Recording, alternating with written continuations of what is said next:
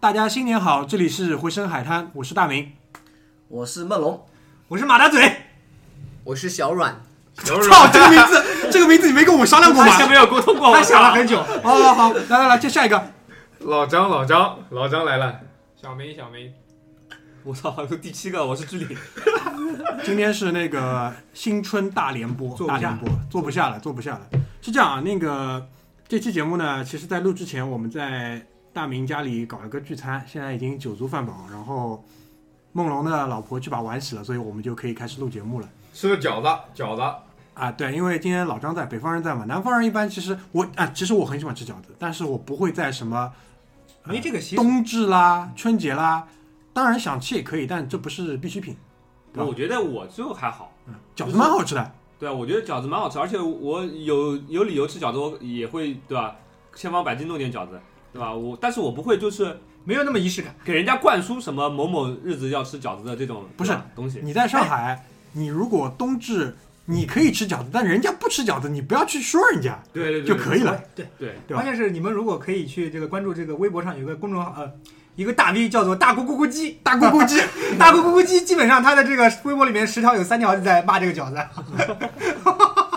他不吃这样饺子吗？，他在骂饺子和北方美食。啊，饺饺子挺不错的，对吧？然后但你说，哎，嗯那帮说不吃饺子，说我们上海人吃什么东西，他拿出来两样东西，真的也他妈的乏善可陈，乏善可陈。上上海这个地方因为是个移民城市，所以它没有什么特别的规定的东西，说你们家有的时候你们家的习俗跟我们家习俗还不大还不大一样，就是啊，不能说这个地方有什么习俗，其实都是外外面带过来的习对，俗，我觉得这个反驳的力度，它真的是太弱了，太虚弱太虚弱。太虚弱了。啊毒气太重，这个这个话题毒气比较重嗯，不开地图炮啊！我的原则是这样，哎呦呦，对对对，地图炮的鼻祖今天过来了。鼻祖，妈，话筒一开，你有原则啊！不轻易的开地图炮。那个今天这期节目啊，考虑到是一月一号嘛，其实录的时候不是一月一号，对，但是我们要假装今天是一月一号，所以想搞得喜庆一点。那喜庆一点对中国人来说怎么比较喜庆呢？就大家聚在一起，嗯，比较喜庆。今天呢，就是我们的几位忠实听众也过来了，如果你们还记得我曾经说过，有一位挺惨的小兄弟被骗到苏北去了。就是他，啊，今天他出现了，小阮，小阮。名字比较猥琐的那个，大家好，大家好，那个我是小阮啊，呃，之前之前之前一直想过来，然后以逼调造的，在一个苏北的一个首要城市待了也蛮久了，待了有三个月，三个月就蛮久了，蛮久了，蛮久了，也是一种新的体验。然后这次回来，呃，有机会在新年的时候和大家聚在一起，真的特别棒。对，小阮已经跟我们签了一期节目，会在今年的四五月份上，好吧？我们这是一个长期的规划，好吧？所以四五月份的和那个档期已经开始如果签起来了。我们还在做的话，对前提是我们还在做的话，对，没有片酬啊，虽然签了没有片酬。苏北人看上海，不好不好不好，这样不好。不要地图炮啊！好像足协杯还把上海申花给赢了。对哎，怎么回事？怎么今天有点寻仇的感哎觉是吧？，说到这个，我正好其实房子啊，也南京人民是怎么感受？租在租在那个奥体旁边的，就是每次到了看球的时候，那个奥体那一块，我反正是不大敢去。基本上，呃，因为也在上海生活惯了嘛，一直看到的是像申花啊，呃，以申花为主嘛，那种那个大巴。第一次看到江苏舜天的大巴的时候，其实经自己心里面还是一颤的，想举起手来喊一句一些口号的时候，想想算了，想想算了，安全第一，安全安第一。全第一。对，人在外面对吧？只要不出事，吃点亏就吃点亏了，无所谓的。悄悄的把申花的球衣塞在了塞在了秋裤里。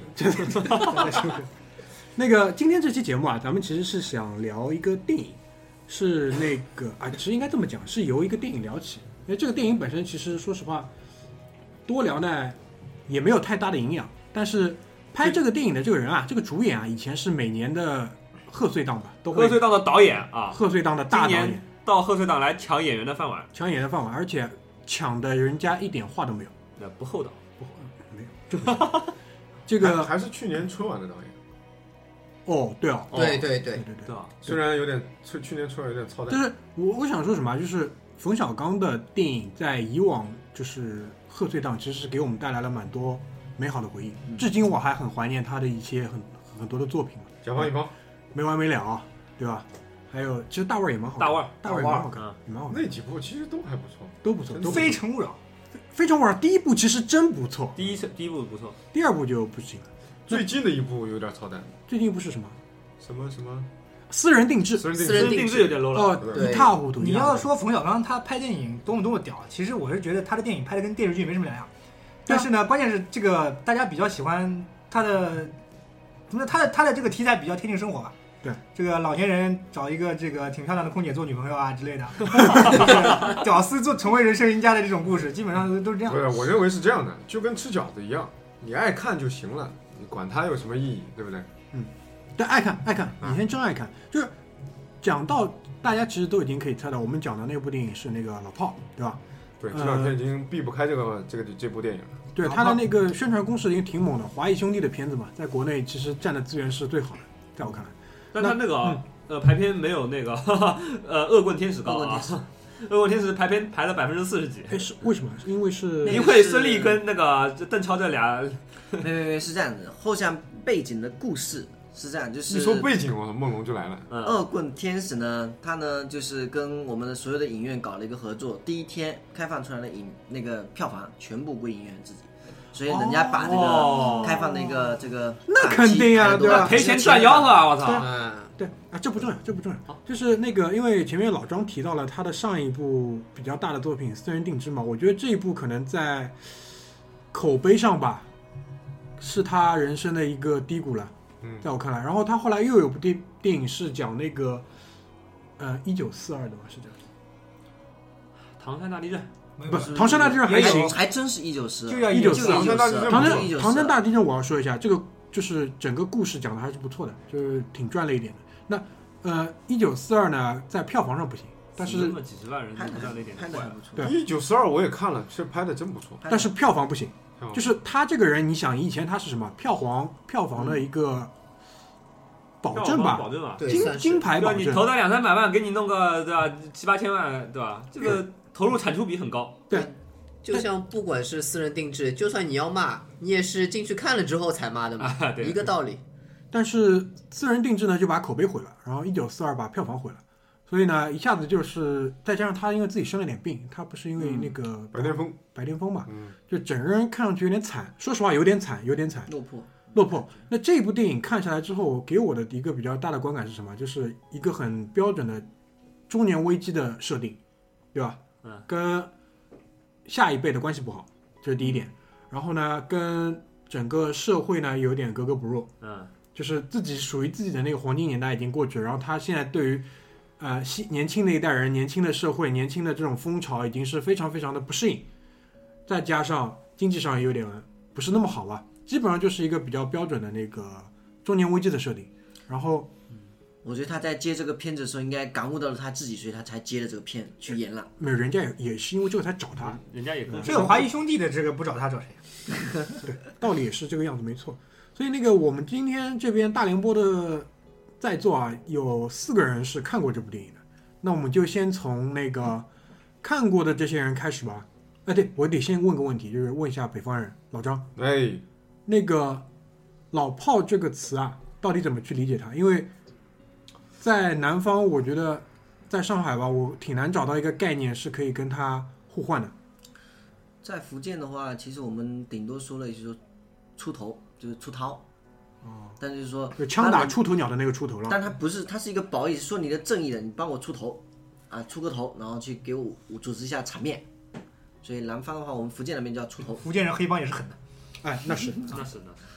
这老炮儿吧，怎么讲？刚才刚才在聊这个话题，西北啊？我是西北你们。那儿有老炮吗？不是？因为他他其实我跟你讲啊，我待的这个城市基本上都是移，也是一个移民城市，都是那会儿援建大西北过去的，所以很多北呃北方其他城市的人过去。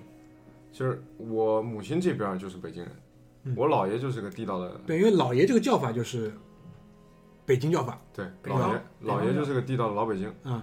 然后“老炮”这个词怎么去形容呢？刚才，呃，小阮说老逼样，老逼样老逼样，但是其实好像并没有这么没有，应该不怎么讲，因为为什么？老逼样上海母那个的，上海话的语境里面，对，随便指指就是 全是老逼样，你知道吧？上海话的语境里面没有这个这种词，因为上海人骨子里面不大崇尚暴力，就用暴力去解决问题。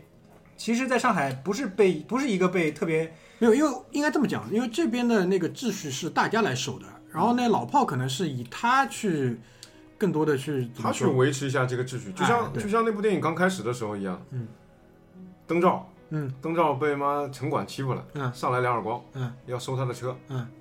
老炮出现了，嗯。他在这个对那个北老北京叫胡同，嗯，上海叫弄堂，嗯，这条街基本上就是他说了算，嗯，他来维持这条街的秩序。那这条街的弟兄受了委屈，他要站出来，然后他上来以后也，但是他不胡来，他上来以后要讲道理，不然不然不能服众嘛。对啊，该是什么理什么理。你看他上去以后，先是该不该收车，该收，这个你没照，嗯，这个合理。但是最后他要把这个面儿争回来，嗯，这北京话叫拔份儿，要把这个份儿要要拔回来。哎，拔份儿拔份儿，哎，那那城管，你你扇我兄弟两耳光，这个不对啊。嗯，最后他那两耳光一定要还回去，对，还了，还回轻是轻了点，对吧？但也还了，还回去之后，那那个毕竟是这个，毕竟是执法人员哎，执法人员对。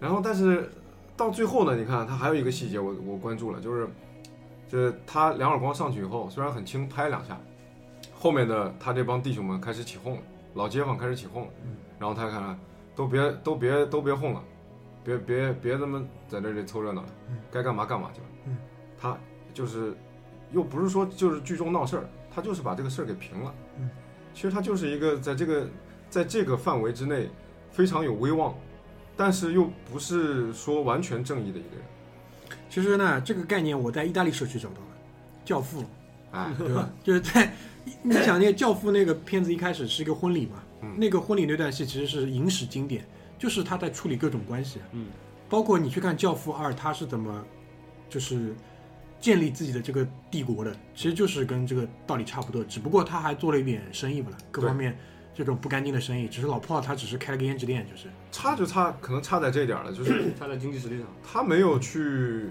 运营起这个，就不像香港嗯，黑社会哎。也是这个道理。对，香港黑社会马大嘴懂，对吧？嗯？马大嘴，我昨天还看了一个那个呃新闻，上海仔，香港的黑社会现在有个老大叫上海仔，昨天在这个酒店里面被袭击，他说要抖出一些关于之前的这个呃什么乱七八糟选举的事儿啊，最近在 关注这个事儿，然后聊看我因为之前就知道这个上海仔这个人嘛，然后看了一下，原来也是这个啊、红镇老街过去了，不不不，上海仔不是上海人，上海仔好像是这个祖籍是福建还是哪儿的？福还以为福建人厉害啊福清的那福清的，他新闻说的还是你们。他已经知道了。这个在香，不是有一句这个冯小刚有句话说的好，就是民主社会才会有黑社会。中国这个地方是你说你是黑社会，那说起来都笑笑掉笑掉大牙。没有法治社会才会有黑社会。对一是民主，二是得有法治，对吧？这个我看这个上海仔他们这个上海仔的，他昨天应该是有个婚有个呃葬礼，然后上海仔的大批的人物都到场，然后啊、警察出来维持秩序，这个他们的马仔就敢跟警察对骂，上海仔就就敢待在警车里不出来，顶上的阿美者，就在这个对着也就是对骂，骂的难听一点而已。最后其实大家也没产生什么大的矛盾，但这个这个地方你会觉得，呃，这个地方这件事情首先在中国不可能发生，啊，要么你黑社会就根本不可能办成葬礼，你办成葬礼也不会有这么多人来，对吧？这个还是一个挺有意思的这个众生相，嗯，就这样。所以说这跟呃差别就在这里。你可能香港的这种整个正经的黑社会，他们现在也有那种社团啊去运作、去运营，或者是意大利这种黑手党，他要把这个他的帝国建立起来。那老炮儿呢，他可能就是还是有股那种侠义精神吧，可能跟中国的这种背景有关系。那个电影里面也反映出来，后面从那个那个小鲜肉他妈叫什么来着？小飞小，飞，小飞在看的那种侠义的书里面也可以看得出来，他最后被他感动了，其实也就觉得他身上有股那种侠义仗义的那种感觉他。说了一句话是说，以前呢他只认为这种情况是在课本上看的，小李飞刀里面看的，在书但没，想到对现在在现实当中看，所以他原本是叫这个啊、冯小刚叫那个六爷嘛，啊、叫那个老头对吧？老头儿啊、干嘛干嘛干嘛的，后来的话就是六爷，六爷非常非常公共叫叫六爷，嗯就是他对于年轻人对他那种侠义的一个气概的一个改观，嗯，就深深的被他也感动到了。我觉得他妈这就是这个电影扯淡的地方。对因为那我多多说一句啊，就是说这部电影如果后三分之一不拍，就是按照前三分之二的这种这一代人跟年轻一代人的这种碰撞，从势头走下去，按照这个势头走下去，然后他们比如说在那个颐和园后面那个野狐干一架，哪怕老炮干死了，这这个电影就结束，会来的力度来的强很多。但后来呢，就是你知道一个国内的电影，嗯，又是华裔投的一个电影，它是有很多这种要过审的问题嘛，所以妥协妥协的比较多，就是对，所以我我看了一句话说，我觉得非常说的非常到位，就是说老炮儿电影啊，嗯，管虎 没有狠下心来，就狠不下心，狠不下心来。狠不下心，狠下心。他要真按他的性格去拍，不是这样的，对对对。完全肯定后半后半程绝对不是这样的。我也不这么认为。啊，你你你觉得是怎么样？来编导，剧编导，我觉得吧，这个电影从头到尾就蛮扯淡的。嗯，首先，呃，他对老炮这个东西的诠释，他把它诠释成一个什么侠义精神那种东西，嗯，这根本就不是这么一回事儿。嗯，所谓老炮，他只是在一个世俗社区里面的一种生存状态。这个是他，说实话，这个就是他在这个地方生活下去，他的经济、他的人际关系的一个生活方式，这个一是一个生存的技能。你跟这么侠义什么东西根本就没有关系。我就举个例子，现在小区里面，上海很多小区都为车位吵的，对吧？有的打架的，有的闹事的，对吧？没有人搞得定，对吧？物业也是息事宁人，对吧？谁凶就给你安排个车位，你老实人就受欺负。那在这样的社区里面，如就是没有因为没有这样的人存在，政府也不管，警察也不管，那就看谁看谁会搞手段，会搞事情，对吧？刮人家车，把车停在公共车道上面，这样的事情人就占便宜啊。那就需要有一个这样的角角色出来，把这个事情给调和掉，对吧？你利现在有钱有势力，你可以占一点便宜，但是你也不要欺负人家老实人，对吧？你把老实人逼急了，对吧？到时候跟你就像那个灯罩的那样的嘛，嗯，对吧？兔子急了还咬人，对吧？到时候给你搞一点社区不安宁，大家都没好处，对吧？所以说他这种人，一个是他最初肯定是有一些暴力的手段的，因为什么？如果你没有暴力手段做支撑，你是没有人听你的了，对吧？我本来就是不讲理的人，你给我讲理，我凭什么的？我凭什么跟你讲啊？那首先你得有暴力，但是到后期转型成这样的角色的人，他一定是非常聪明，他了解这个社会的一些就是客观的，就是怎么说人际人际相处的一些基本规律的人，他来去处理这些事情，他能把各方面的利益给平衡好。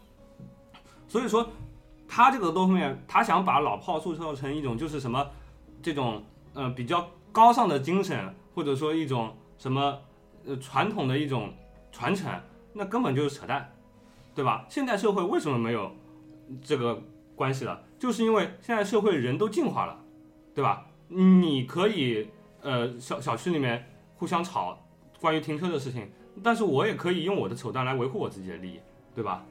大家不需要这个东西了，互相邻里的关系也没有那么近了，我连你谁是都不认识，对吧？你你敢惹我吗？你知道我什么背景吗？对吗？互相大家都敬你三分，是没有这种问题了，那还需要老炮干嘛呀？就是这个北方会不会？那因为距离讲的，在上海这边完全成立。就是老张，你觉得在北方是不是这样？就是还是不是这样？现在其实 城市化了，也都差不多了。嗯，因为你说，你就像刚才局里讲的一样，都是妈高楼大厦，邻里之间都不认识。嗯，谁知道你是谁是谁？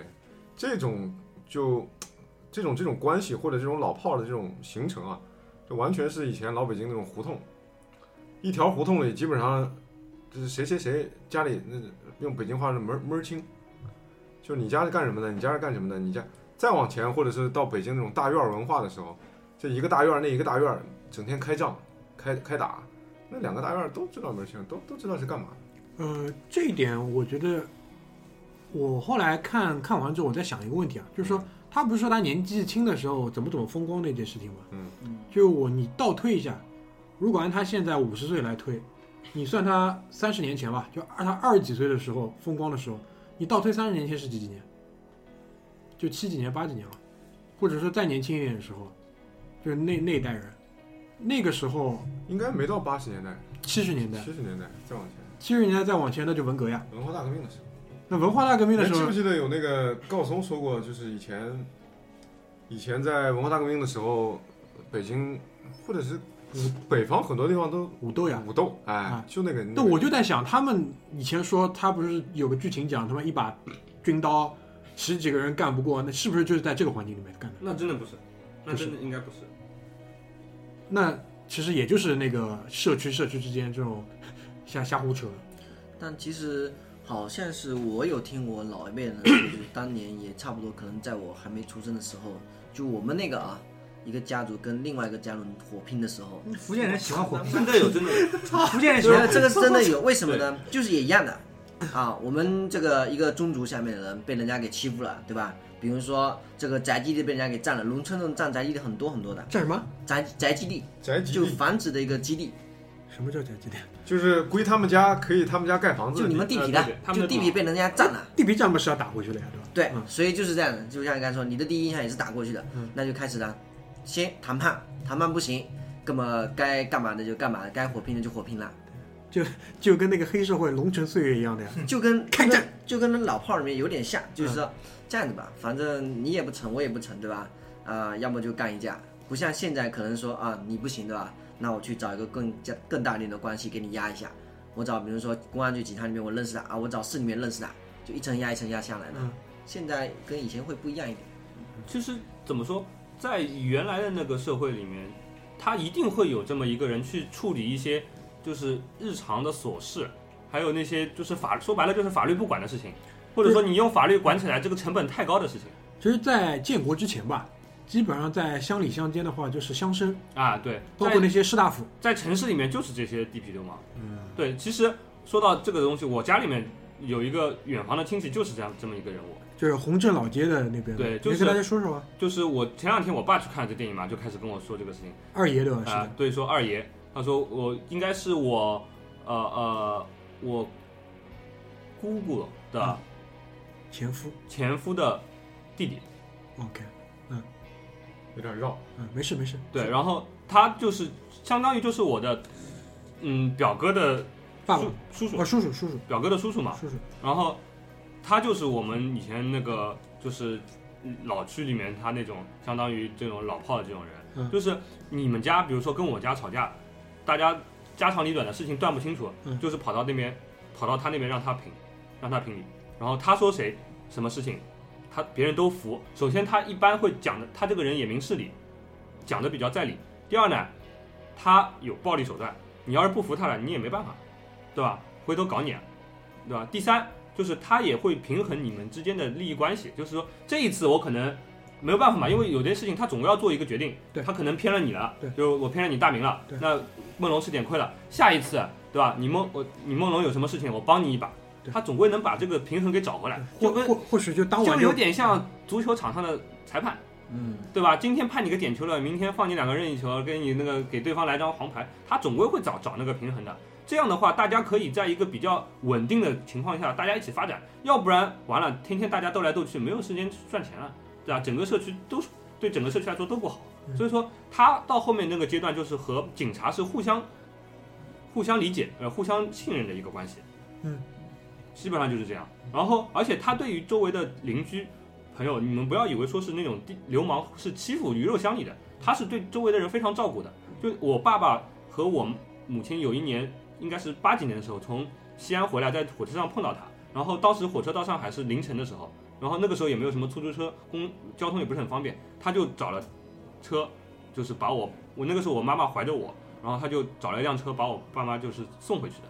然后他因为他是有这个势力，有这个人有人气，他去办这个事情的。嗯嗯。然后还有一有一次就是，我我我那个姑姑和她前夫离婚了嘛，嗯。她前夫是她就是她弟弟，嗯。到我们家来吵吵架，说是我另外一个大姑姑挑拨他们两个离婚，嗯。然后后来我伯伯在，我伯伯在就就跟他打了起来，就打了他，我伯伯大概一米八五，然后也挺壮的，然后打了他一顿，然后这个时候其实对我们这个家庭来说，我们是很害怕的，因为他家里面是有势力的，对对吧？你要找上门来寻仇的话，那肯定很会很惹很大的麻烦。然后，但是他其实并没有这样做，因为他是需要建立这个威信的。他如果让别人知道我欺负你们，那对他的威信是有损失的。他其实就过来问了一个问了一个事情的大概情况，怎么发生的，怎么经过的。然后他说好，那这这件事情就过去了，因为他知道那个呃他的弟弟过来惹惹事的，然后他就没有做任何的这个额外的处理，就是说这件事情就过去了，然后大家都以后也相安无事。所以说他这种人，他为人处事的这种技巧，其实是远高于当时这个社区的平均水平的，所以说大家才会依赖他。我觉得是这样一个就情商比较高。对，就情商比较高，然后他处理这种，二来呢，可能也是有一点，多少还是有点办法，不然搞不定啊。你比如说，你说那个年代半夜里叫辆车，我不不太能想象。对，有什么办法他是有这个对人脉，有这个手段的，那他是做他是做什么工作的啊那个时候？没有工作，这种人没有工作的，那他的经济收入是什么样的？就是黑社会，就是他呃，比如说下面小弟啊什么的交点保护费什么的，对，然后或者说平时供应的，平时周围的那个呃周围的这些邻居逢年过节要孝敬他的，应该也有点生意。他能做这件事情，说实话，其实说到底就是一件工作，不是一般人能干得了。嗯这就是他赖以生存的这个一个技能。对，比如说他过生日嘛，他也不一定要摆桌酒，然后各家红包收收，大半年开支就全在里面了。对然后他平时比如说去逛个胭脂店买包烟也不一定要就钱。而且你社区和社区之间产生矛盾的时候，他这种人是要站出来的，替整个社区担风险的。所以说，他社区里面的人也是非常依赖他的。嗯像我呃那个时候，他有一阵阵子住在看守所里面，看守所里面，然后我姑姑就每天要去给他送饭，然后我爸也跟着去过，所以说他现在对我们家还是很照顾的，对他现在人还在，人还在，嗯所以其实也就大概六十几岁、七十岁吧，大概。七十岁左右，现在的状态应该怎么样？现在基本上安享晚年啊，现在嘛，国家养着了呀，啊，对了，肯定你拿拿退休工资，对吧？家里面小孩也大了应该应该是吃劳保，啊，差不多这个状态。不一定很风光那种，但是嗯基本上嗯不会有太大问题。嗯，就是他其实也没有结下什么仇，对吧？他就是基本上就是说回来，以前那种风光的时候，那些事儿都处理的不错，事儿都平的挺好。对他对关键就是能平事，因为你两个老百姓互相之间，对吧？层没有次都比较低，太大的事儿，不会有太大的层次事儿。都比较低，不会有太大事，而且你很难谁说服谁，嗯，对吧？在一件事情上很难谁说服谁，就要有这种有权威的人出来把这件事情给平掉，然后大家才能转头转过脸去安安心心自己去赚钱，大家才有发展。所以听起来跟跟那个呃北方北方那个老炮儿啊，其实意思也差不多。嗯，电影吧，我觉得多少他都夸大，嗯。他会夸大到什么侠义精神啊什么，哎，但是其实就是讲理儿，嗯，对吧？他说的就是说那个武力手段，那这个必须要有，但是这个不是最主要的，嗯，他关键还是要能平事儿，然后建立起威信来，大家大家都觉得，哎，有什么事儿我找他，嗯。他能公平的解决，不是说那边塞了钱，这事儿他就给那边办了，嗯，那这样的话以后那那就塞钱了，嗯，那没人呃塞不起钱的人就不去找他了，慢慢他这就没公平了，不公平了他就不是老炮儿，对吧？对确实基本上就是这个道理。这就特别像是上一期我们聊过的那个葡萄牙人蒙德斯，他其实呃，我们总觉得中中介好像是只是呃把一件事情去骗好的，但其实他是有那个非常出众的，就是售卖能力和沟通能力的。对的，就是呃他在那个社区里面，他就好像是那个社区里面的门德斯一样。他能去维护己方的利益，并且每一次都让他们感觉说，OK，这笔交易我是不亏的。对，然后一直维持这个社区在那些小事琐碎的事情上的一个平衡，并且从某种意义上来说，他也是能帮助就是所谓的那些政府部门去清掉很多的呃清道夫一样去清掉很多的那些小事，来让整呃警察这边也信任他，建立这种互相的关系，让他一个小社区里面啊安稳，他自己也有他的地位和今后的一个威望。建立信任。就以前那个你们红镇老街那边，大概有多少住户人口啊？哦，那个很厉害的。它 cover 的那个区域就是，我跟你这么说好了，嗯，呃，呃，我们家住的那个弄堂叫三八一弄，嗯，三八一弄它有旁边还有支弄，就是嗯三八一支一弄支二弄，嗯，然后一条弄堂里面可能就住当将近二十户人家，二十户人家那个时候人口住的比较密，一家人家四到五口人，六口七口都有可能，然后这样的弄堂在那里可能，呃，不下五六百条，五六百条啊。对，当然不是都不一定都是他 cover 的，嗯，但是在整个红镇老街区块，嗯这样的弄堂五六百条。因为为什么知道？我想大致算一算它的它的它的经管辖范围，管辖范围跟经济重，因为你只要把人数算出来，其他东西都可以推出来的，那你已经很厉害了。那我觉得已经很厉害了。行吧，那上半段我们大致把这个，因为我心中其实最大的困惑也是这个，因为我很难找到一个替代的东西去理解这个概念。那上半段我们更多的聊老炮这个概念，下半段我们聊点其他的，好吧？先进首歌。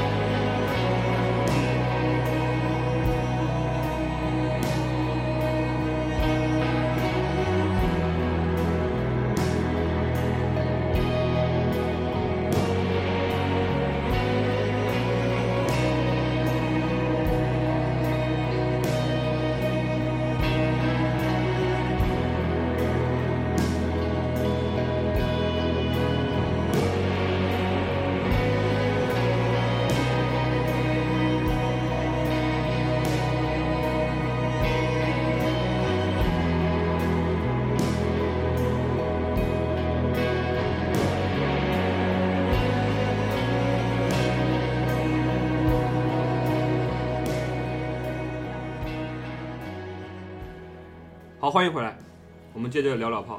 当中你们应该觉感觉隔了一首歌的时间，其实我们休息了将近一个小时。对，连饺子都吃完了。饺子吃完了，连又吃了两盒连。Charles 都回来了。还来了嫂子，对，好吃不如饺子。哎，你这他妈不要说了吧？这种节目你让我他妈往朋友圈怎么发啊？站着不如坐着啊。继续那个这个电影呢，大家就是看完之后啊，对他的那个感觉怎么样？就是，具体先说吧。我说完你们都没话说了。你说啊，你最后说的嘛。老张，老张先来，北方人先来。老张先来，老张觉得，呃，第一个通篇的北京话，让我想起我姥爷，这个是真的。但是也就冯小刚，还有不是我问一句啊，他儿子他妈身上哪里有北京味儿？我也受不了了，真是。我就说呀，我不是没说完呢吗？嗯也就冯小刚、闷三儿还可以，这俩小鲜肉绝对是败笔。但是这商业电影嘛，对不对？那下面举着牌子的没人举冯小刚，你去看电影的时候，有下面有人举牌子啊？没有没有，他的意思就是会嘛。哦，吓我一跳！嗯，我看电影举牌子太凶了，操看电影举牌子妈给谁举啊？对了，没人看得到，他妈这个意识形态有点凶。排位了。所以这这这对不对？所以这这小鲜肉就不说了，就不说那三个站站医院里唱歌那三个，我都不认识那是谁。那个是 TFBOYS，你可以不认识他们的脸，但你一定听过他们的歌。左手右手一个慢动作，怕 了怕了。怕了怕了，我觉得马大嘴，你把这首歌往下接两句。我不会唱，你用过饿了么吗？我我用过有一阵饿了么分享出来的那个啊，对对对，现在还是优惠券一直都是。我我想跟听众朋友们说一下啊，那个你们可能看不见，但是马大嘴今天的扮相我们实在受不了。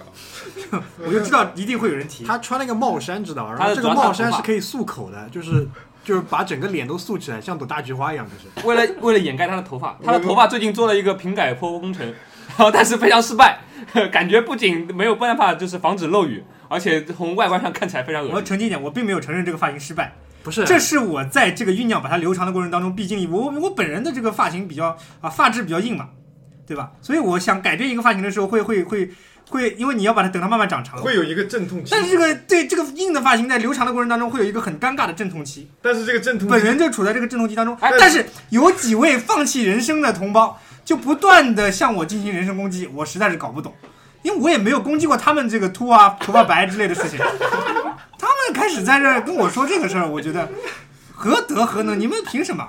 哎，我哎，我就问你一个问题，你跟你我说这是阵痛期，请问你如何区分你是这个阵痛期过了，还是你已经习惯了这种丑陋的外貌？呃反方辩友请首先，我是明白“丑陋”这两个词的含义的，我明白现在这个阵痛期当中啊，我并不认为，你明白。我我我绝对明白。你说的这些我完全明白，对，不是？我觉得这样好吧，我不甘于自我堕落、来来来自我放弃。反方辩友听我一句话，就是等你真的把这个大背头、大油头留出来了，我们专门做一期节目，专门再来判断。把你的目标发型留出来，我们给你。咱们今天先回到节目里面，我觉得你们两个这个再这样滋下去，我可能，会打起来，家我家里都被你们掀掉了。哎以及我们弄一回这个实验性的这个直播的声波声波里面的打架，到时候各位可以来听一下就 声波吵架节目。声波吵架节目，声波性爱什么之类的。对，这等你弄好这个大背头之后，我们可以讨论一下关于男生到底怎么选择一款合适的发型。你这个毛泽东同款发型，你不要不要在这边说了。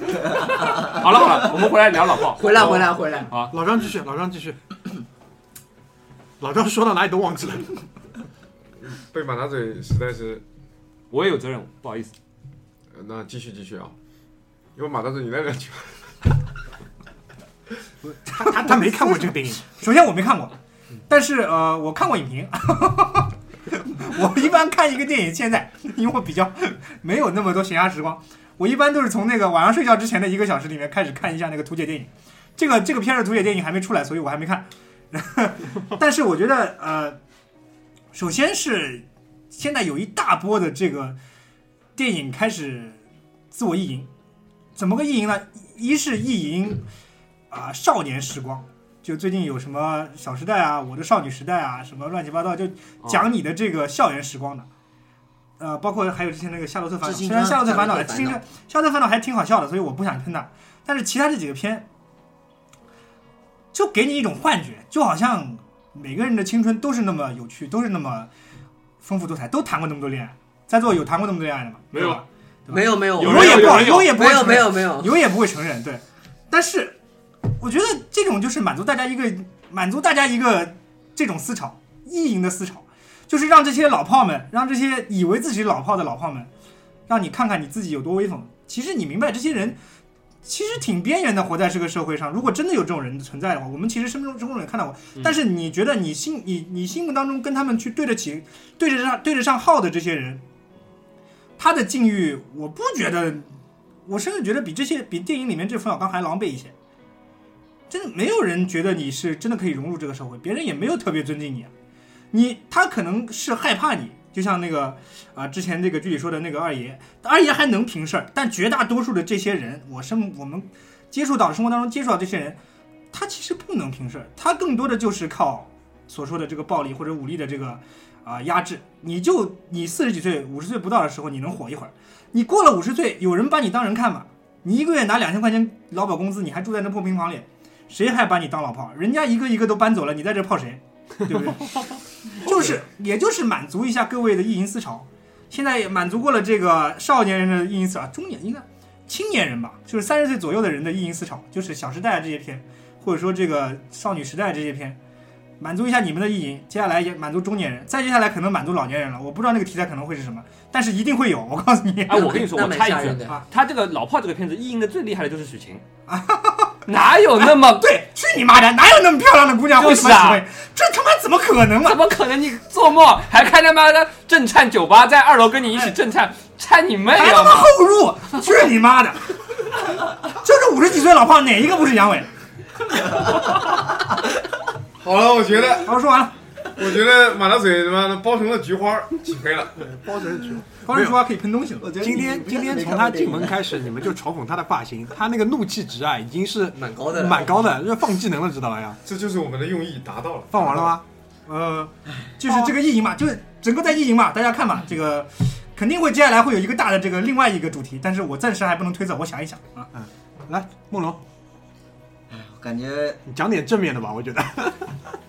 我觉得一个一个好的电影呢，它是写生，反映社会的一些，呃，比如说我们能够感觉到一些东西，因为里面有很多很多片段。我举一个第一个场景啊，偷钱包。你像我啊，我真的是在那个 偷钱包，被偷过这个我了解。被偷过钱包，哎，你喝酒了对吧？事情不懂啊，先说一下，那个就是被偷过钱包，在公交车上，那个时候真的很生气，身份证啊、各种卡啊全丢掉了。你要知道我在上海工作，然后我要去补办一个福建的一个身份证，也就是说我要再回一个老家。我回个老家呢，当时的话动车可能还没开，也就是我要坐十七个小时的一个火车，十七个小时的火车，你想我又要上班，我再请个假，我肯定要花一周的时间，就为了办一个身份证。哎，我问你个问题啊，我插一嘴，哎，你没有身份证怎么回福建？怎么买好的火车票？这个当时不需要用身份证就可以买的。扒了火车，现在好像你没有身份证在，你现在没有身份证在火车站可以办一个临时的。对，非常非常方便。其实上海是很方便的。然后你当时其实你自己可以想到你是多恨这个偷小偷的，你哪怕是利用把这钱，我多给他几百块钱，他把身份证还给你，你也愿意的，嗯，你都有这种想法。但是呢，他当时第一个场景就想到，哎，你偷人家钱可以把这个卡啊、身份证给人家寄过去，对吧？哎，这个就感觉哇，我操！我当时要是有一个老炮儿，对吧，出现了，给这个小偷给他们提醒，我估计我那你他妈也是在意淫，我操！我也在意淫，这就是意淫我也在意淫，整个社会都在意淫，他妈，因为现实状况不大好，所以大家都在意淫。对，确实是因为呢，它是在反映着事实这个情况，所以你会去想着，哎，在我之前的经历，我生活当中可能真的有这个小段，我也希望有这个人站出来，然后能够为我自己的一个道路能够填更加填平一点。第二个一段让我印象非常深刻，就是父子两个人啊，就是啊、呃坐在那个餐馆，他儿子呢准备去呃拜他老爸，对吧？就是跟他老爸认出来，哎，我以后我要搬过去住的。当中有一些交谈，其实还是让我印象非常非常深刻的。你想想啊，老一辈啊，经常经常会跟你说，哎呦，多穿点衣服啊，晚上不要出去逛啊，这个还没到年纪，小姑娘先不要追啊，家里钱呢还不够啊，就各种各种的嘱托。为什么呢？因为他们的经历当中，他们已经有这种体验了，他们觉得啊，这些是因为我能够给你的一些经验，我能够给你的财富，但实质上，他体他剥削了我们对生活的体验。哎呦，完完全全剥削掉了。你想，你能打人家架，对吧？你当年拿了一把日本刀，对吧？砍了十几个人，砍得很稀里哗啦，你被人家捧为英雄，你不能让你儿子给捧英雄，你要是跟人家抢个妞就被你砍得要死，这不公平啊，完完全全不公平啊，对吧？抢个妞就被人喷的要死，就是这个社会，你不去抢，妞就被人家拿了。就是啊，我操！这这理论从哪里来的？我他妈一个一个比一个负能量。还有啊，还有啊，继续。先到此为止，剧里应该有更多的。这样吧，我距离你说之前，我先帮你挖个你坑，你先说，你先说，我现在帮你填一点好啊。嗯嗯那个这个电影里面，其实它蛮多的在讲一个就是以前的那种，呃，这种道德伦理的伦常嘛，丧失了嘛，朋友之间应该怎么帮？因为这个东西呢，在因为我可能真的是我们从小生活的环境在上海这边，我们这边更多的讲的是。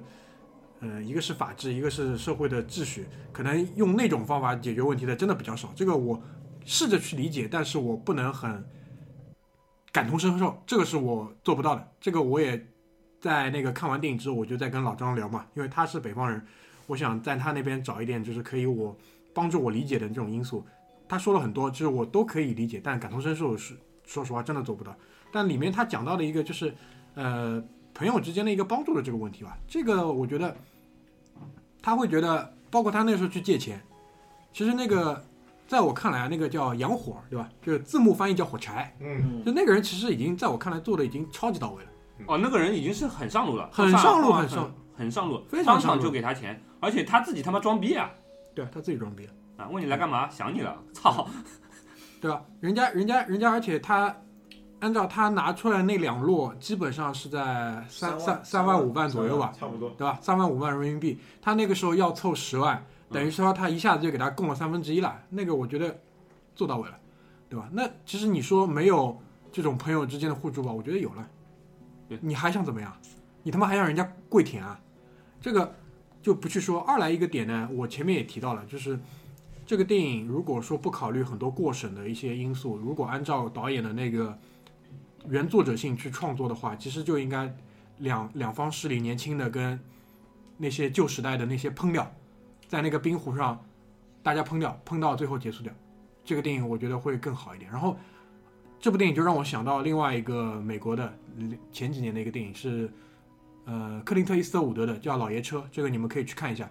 讲的其实跟这个故事的环境还蛮像的，只不过时代背景变成了密歇根州的一个华人社区，已经很已经很经济状况非常不好的一个华人社区。那边是一个就是苗族人，可能北美那边会有一些苗族的社区，他们还讲苗语，然后好像看过，那已经很落魄的感觉。很很，而且有些有些黑社会。他的这个电影的结尾就是克林特·伊斯特伍德他去等于设了一个套给那些苗族的黑帮，他去找他们查，然后呢，嗯嗯，包括我在看的时候，我也以为他会带着枪去，就是跟他们像就像他以前的这种西部片一样，拔枪互射，但其实没有。他身上没带枪，他只是口袋里有个打火机，他要去掏那个打火机点烟，然后呢，所有的黑帮成员就误认为他要去掏枪，然后就把他打死了。那这件事情本身是有大量的目击证人的嘛，所以那些黑帮就被关进去了。这个结尾我就觉得超级喜欢，因为他用了这种很有张力的一个事情把它结束掉了。但老炮这个其实后三分之一你看到，连他妈中纪委都出来了，你他妈季风平优信去中纪委就可以把他事情结束掉，而且片花里面不是还新闻里爆出来了吗？南方某省什么什么，那这个是一个影视作品，对吧？我们不应该太，呃，怎么说，太苛刻的去要求他这个东西那个东西。但是，哎，可能也是因为我们国外东西看多了，就是有时候再回想起国内，我很想去支持中国的这些电影，但是你弄不弄不给我弄这种东西给我看，后三分之一给我看这种狗屁，而且还有一个，包括我们之前剧里推荐我的一个电影叫《新迷宫》，对吧？嗯最后其实也是有这种感觉，两个人最后自首了，自还去还他妈去自首，包括那个呃十二公民，最后椅子上弄了个什么检察官的证，我操你妈！他妈检察官证你露出来找死啊！就这种感觉，就是就恶心人了，你知道吧？就不太好。所以呢，这个片子我觉得有可取的地方，而且在今年就是这么多华语片里面，绝对是可以算得上可以让你进影院去看的。但是呢，有些地方还是过了。可圈可点，真的可圈可圈可点，冯小刚的表演没问题，那他已经拿了金马奖，已经给了他相对应的认可，我觉得完全没问题。他这个，一个一个是冯小刚的表演，嗯另外一个管虎，我觉得就刚才你说的一样，嗯，确实他没放开。放不开，也也放不开。放不开，放不开。就比如说刚才所说的想意淫的这些东西，嗯。就算他想意淫这些东西，就算他想让这一这一个时代的这些人去去找回一些当年的那种那种感觉，嗯，那种老炮儿的感觉，嗯，那他也没有完全放开的去做。没有，有一点你，你比如说老炮儿在就是刚才你提到的去借钱的那一段，嗯，如果最后那许晴没有拿出那那他的十八万块钱给他，嗯，他借不到那个钱，他该怎么办？哎妈，这我要说了，就是这个东西就经不起推敲，你知道吧？对，这个许晴，我操，钱蛮多的，我就觉得钱真的蛮多的，钱哪里来的？我跟你说，肯定不是第一次，对啊，肯定不是第一次，嗯。对吧？前前后后借完以后还有八万块钱，对。你那个酒吧到底是做什么生意？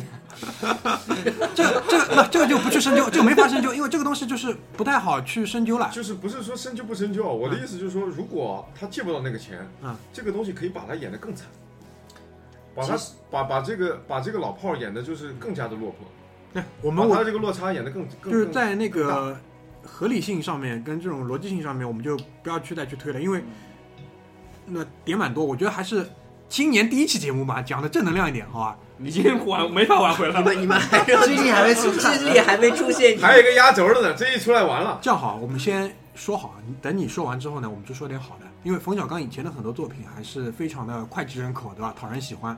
我觉得前面我也在跟马大嘴商量，我们要讲一讲以前那些东西，就换回一些好的回忆，好吧，马大嘴，好不好？好，来来来，距离近，距离近，把最后一针打完，好，吧我总我总结一下啊，就是说，其实啊，作为一个国产电影，这个老炮他这个电影，我觉得他完成度已经非常高了。不管你是否白印他这个讲的这个故事，对吧？但是比起其他国产电影，你看完以后有一种受骗上当的感觉。这个电影，我觉得它对得起它的上座率和它有可能会产生的票非常好的票房，对吧？你想想看，《小时代》都可以卖个将近十亿，它凭什么不能有这样的，对吧？这个非常高的热度。但是，不管你这个产电影它拍的怎么样，它的我觉得它这个能够理解它的人是非常有限的，受到地域和年龄的这个限制。我我我刚才说了，就是中呃中国就是北京人，有可能和中年男人，他们被这个电影戳到极点了，他们对这个电影非常的用尽了溢美之词。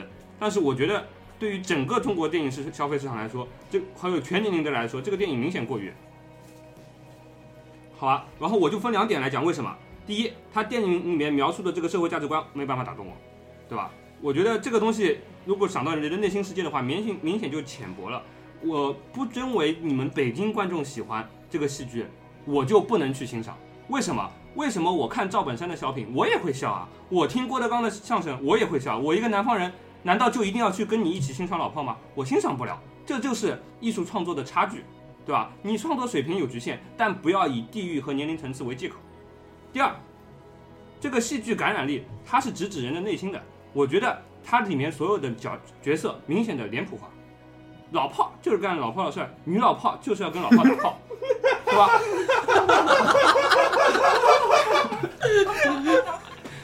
富二代就是要飙车，这些东西你都是你从新闻里面、从一些网络段子里面可以看到的。难道你就不能挖掘一些内心的东西吗？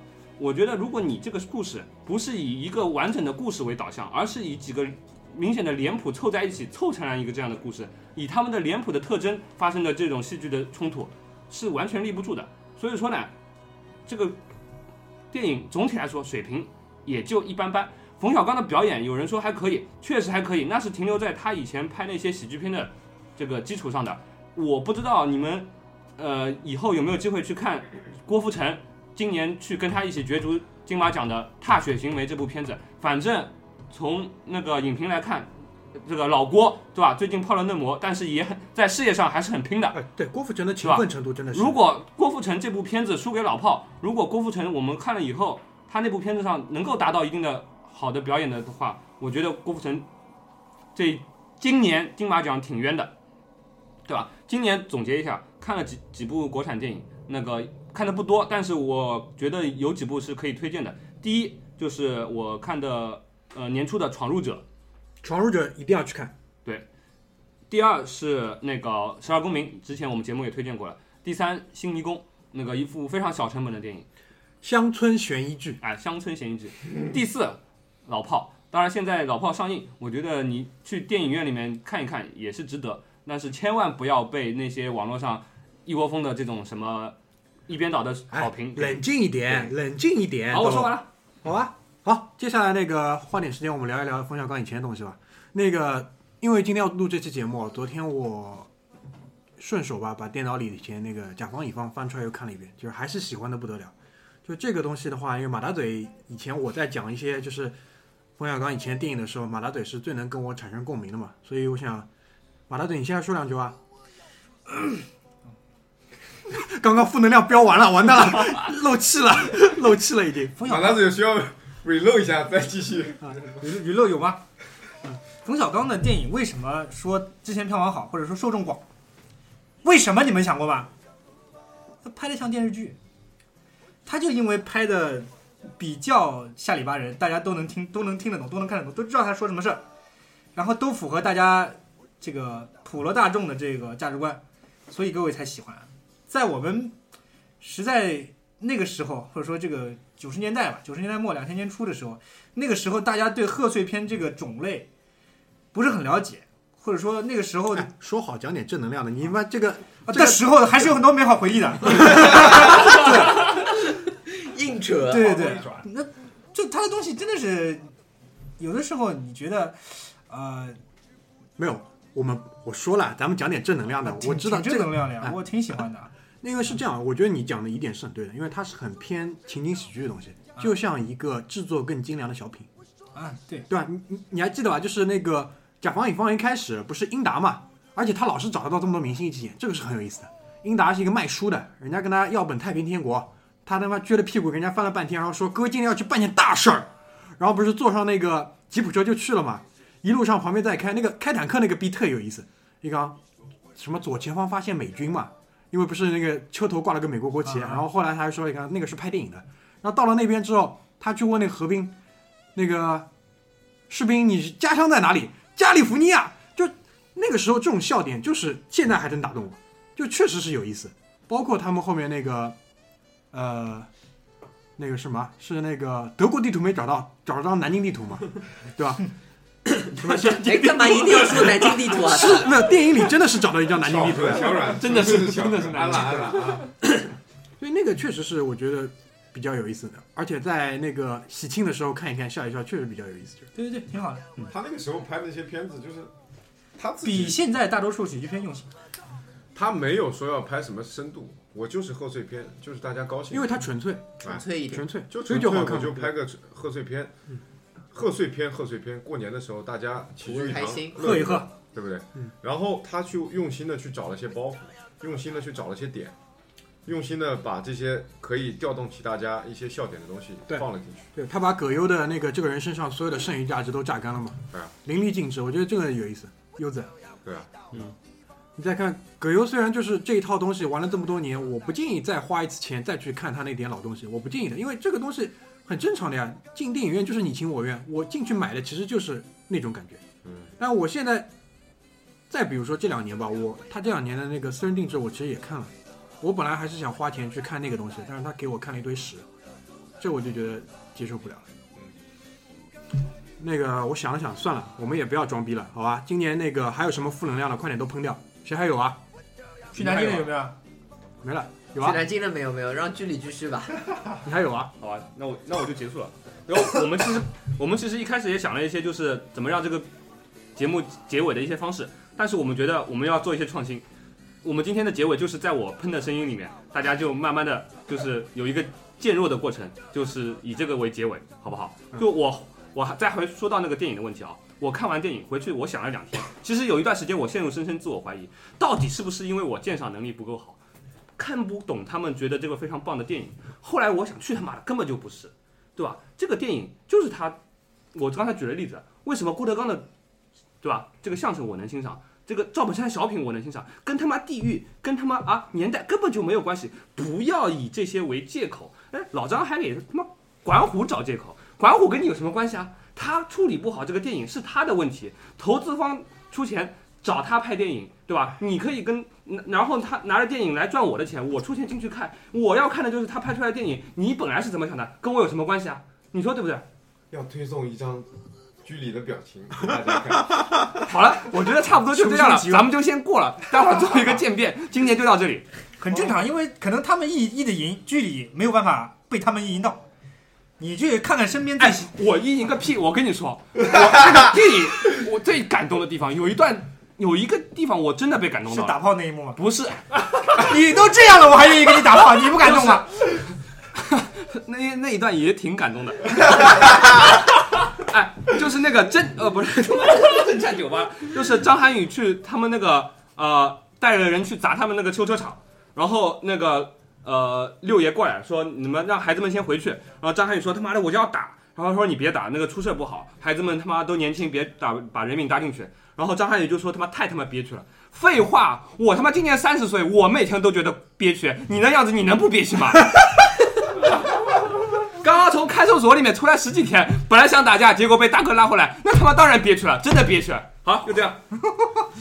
哎，我无法逃脱花的迷香，我不知不觉忘记了哦方向。你说我世上最坚强，我说你世上最善良，我不知不觉已和花儿哦一样。你说我世上最坚强，我说你世上最善良。你说我世上最坚强，我说你世上最善良。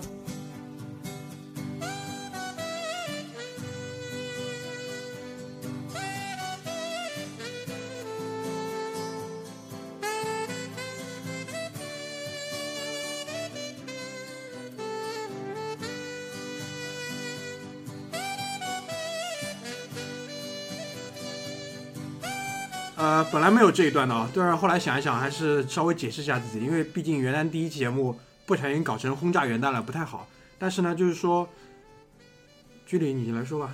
我觉得我们一点也不猛，这就应该是我们正常的状态。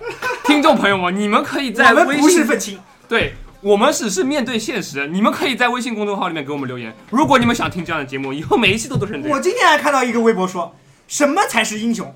那些认清了生活的现实，但是还是敢于热爱生活的人才是真英雄。这句话谁说？你知道？好像是罗曼·罗兰，是吧？罗曼·罗兰说的。对罗曼罗兰，罗曼·罗兰牛不牛逼？我们已经能说罗曼·罗兰了。搞日公公。所以说啊，我们没有随波逐流，我们为了我们的这个节目拔了份儿，在这部电影上不怕得罪人，好吧？啊，拔了份儿也没什么好得罪的、啊。冯小刚凭什么操水情？我就看不下去。我不觉得这个事情会在现实世界中发生。好了好了好了，那个毕竟是一月一号，那个大家深呼吸一下，跟所有的听众朋友和和气气的道一声新年好，好吧？新年好，新年好。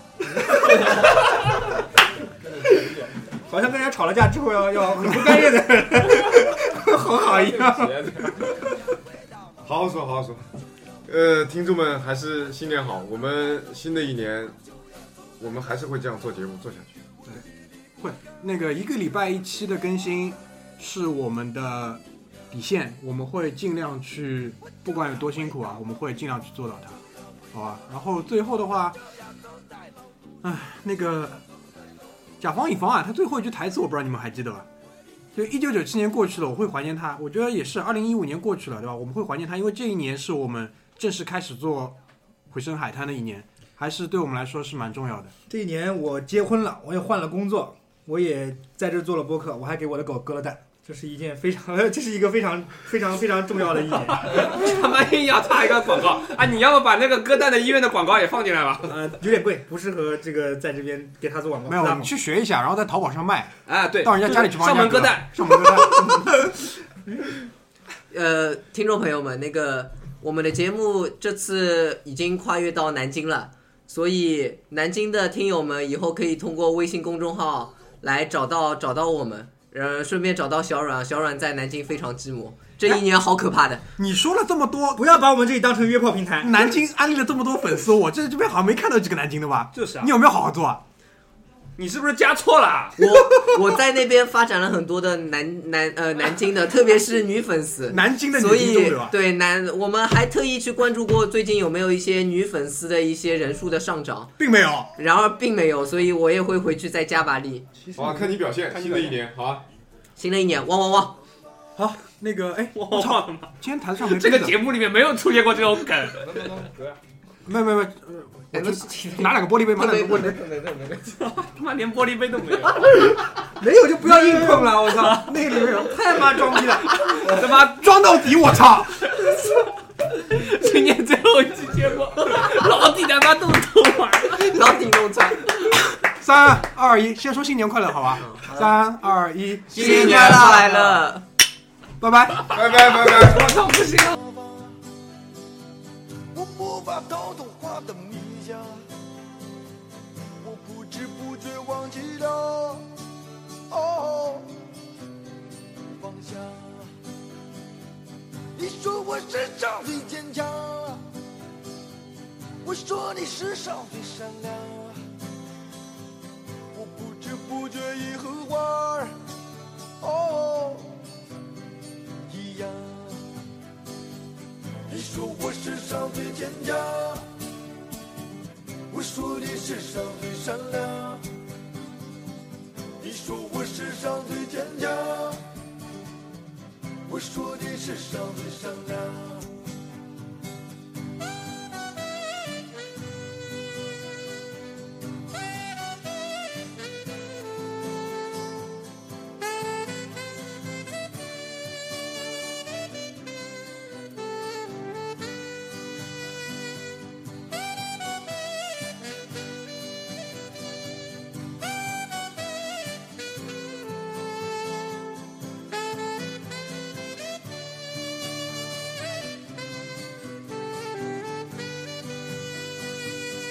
要我留在这地方，你要我和他们一样。我看着你默默地说，哦，不能这样。我想要回到老地方，我想要走在老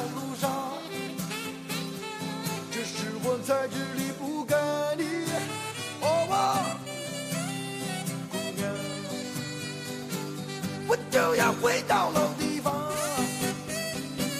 我就要走在老路上。我明知我也离不开你，好吗？姑娘，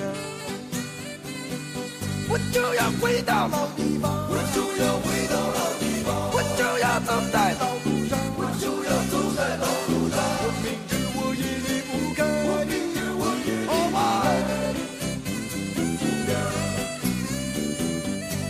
就要回到老地方，我就要回到老地方，我就要走在老路上，我就要走在老路上。我明知我也离不开你，好吗？